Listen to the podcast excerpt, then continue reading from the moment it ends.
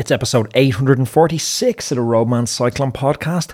Let's do a little Vuelta catch up. Let's cue that intro.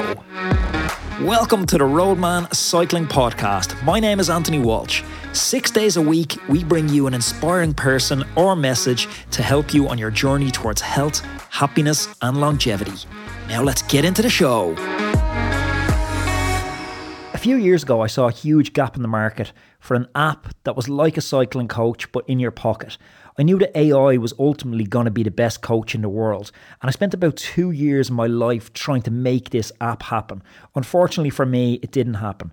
But ever since then, I've kept a really close eye on this space to see if anyone else could succeed where I failed. The Breakaway app caught my attention a couple of months ago because Christian Vande Velde, yep, the Christian Vande Velde who came fourth in the Tour de France, is one of the co founders. And it seems that the Breakaway have created the ultimate cycling training companion and they're bringing low cost coaching to the masses.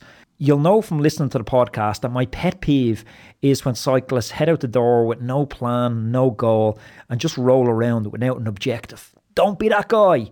The Breakaway app looks at all your historic training data and it builds a plan around your strengths and weaknesses, so you're always going to have the perfect session. They also have integrations which I'm really excited about Whoop and Oura Ring. The reason I've previously ditched my wearables is because the data just wasn't informing my training. No longer the case. Head on over to roadmantrial.com and you can download their app for free. That's Roadman Trial, R O A D M A N T R I A L.com, and download the app for free. The link to this is in today's show notes. Roadman, I hope everybody had an amazing weekend. I'm still dealing a little bit with these odd heart rates and this viral infection. So I've taken an early off season and I'm just chilling out, riding the bike a little bit, super, super easy and gymming it up. And it's actually really enjoyable. It's a mental reset as much as a physical reset. So I hope you had a nice weekend of riding. I want to jump in and have a short look back on stage eight and stage nine. I'm enjoying these little Monday Vuelta. I wouldn't call them a deep dive, they're certainly not that, but just a little bit of a catch up on my thoughts on stage eight and stage nine. Today is obviously a rest day, but we've had drama abound over the past two days. So let's start off on stage 8. Stage 8 started without Thymen Arensman from Ineos and friend of the show, Jay Vine, so speedy recovery to both them. Arensman crash, Arensman's crash looked particularly nasty. I, I think it was Kaden Groves' lead out man, Jimmy Janssens, and Jimmy Janssens is a man I know only too well myself and a former Aqua Blue teammate, one of my good friends, Sean McKenna, were in a break one year in the Rás. It was a three up or four up, maybe into Galway. And one of the other riders that we had the pleasure of that day was a young Jimmy Janssens. And I tell you, he inflicted so much pain on me that day. It was untold. We went super close, only got caught in the last I would say two, three kilometers that way, but we would have been caught like 40k earlier without Jimmy Janssens. He's unbelievably strong. But he seemed to touch the wheel of Kaden Groves in front of him and went down, and Thymen Arensman went down heavy. And we got those images, which I'm always conflicted about seeing. You know, you have that morbid curiosity, you're like, what happened? Go back and show us. But when it's bad, you don't want to see it. I'm always conscious that that's somebody's son, that's somebody's boyfriend, that's somebody's brother on the ground, and they don't have any news of his condition, and that speculation must be really hard to hear. It looked really, really bad. Thankfully, he came onto his Instagram and he assured everyone it's it's bad, but it's not really, really bad. He has some broken teeth, no broken bones. He has a concussion and a bunch of cuts. Jay Vine also out of the race, unfortunately. He had a nasty crash also, which required multiple stitches, and he's out of the race. But stage eight was all about Sepp Kuss, or as Twitter have dubbed him, GC Kuss. Not sure where that came from, but GC Kuss is a funny account to worth following on Twitter. He went into stage eight, eight seconds down on Martinez from Française des Jeux, and a brutal 15 minute climb, five kilometres from the end, with pitches up to 22%. Martinez was going to have his work really cut out to hold on to the jersey on those type of gradients, which are the home of Sepp Kuss.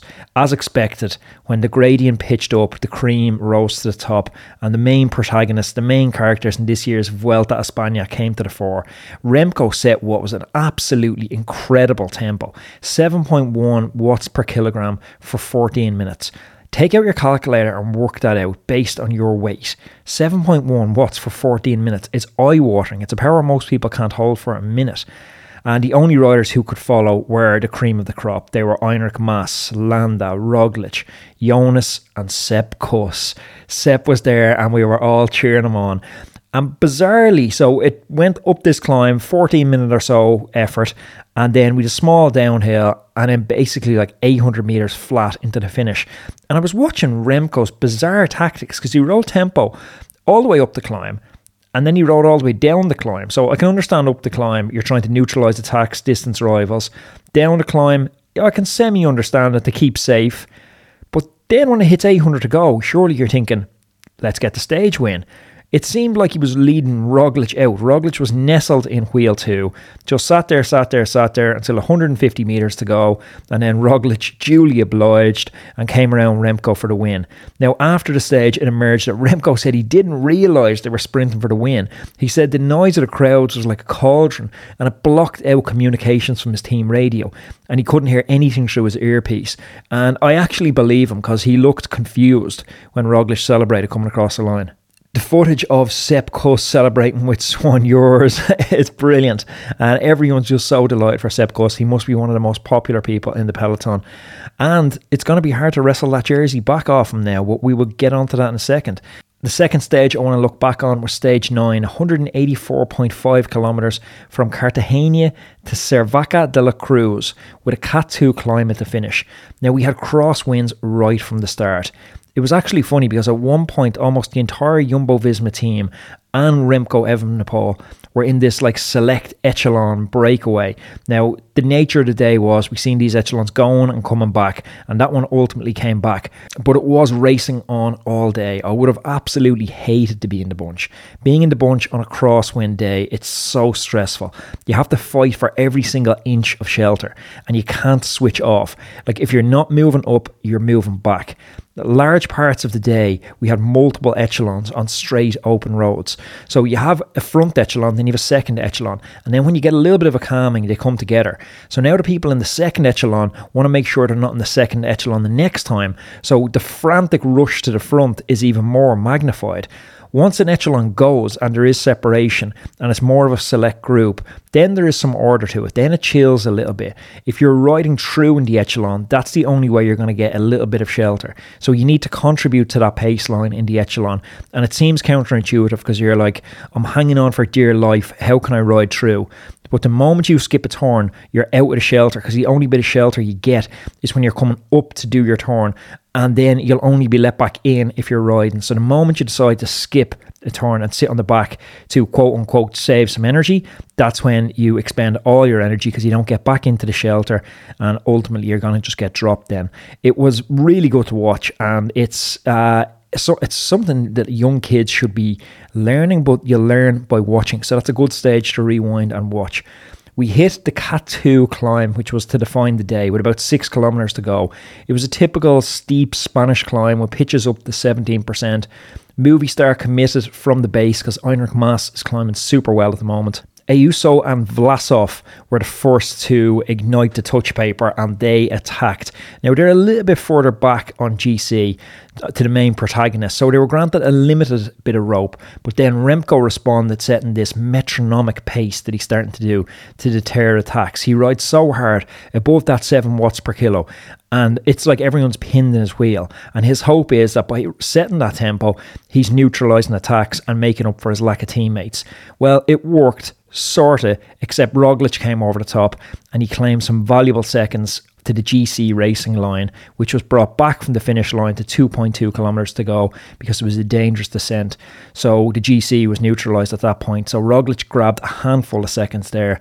Up the road, we had Lenny Kämna from Bora Hansgrohe. He grabbed the stage win to complete the set. He now has the Giro, the Tour, and Vuelta stage wins.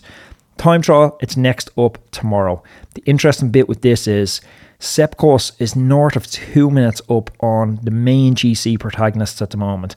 Can Remco start eating into Sepp Kuss's lead? Because he hasn't been able to distance him in the crosswinds and he hasn't been able to distance him going uphill.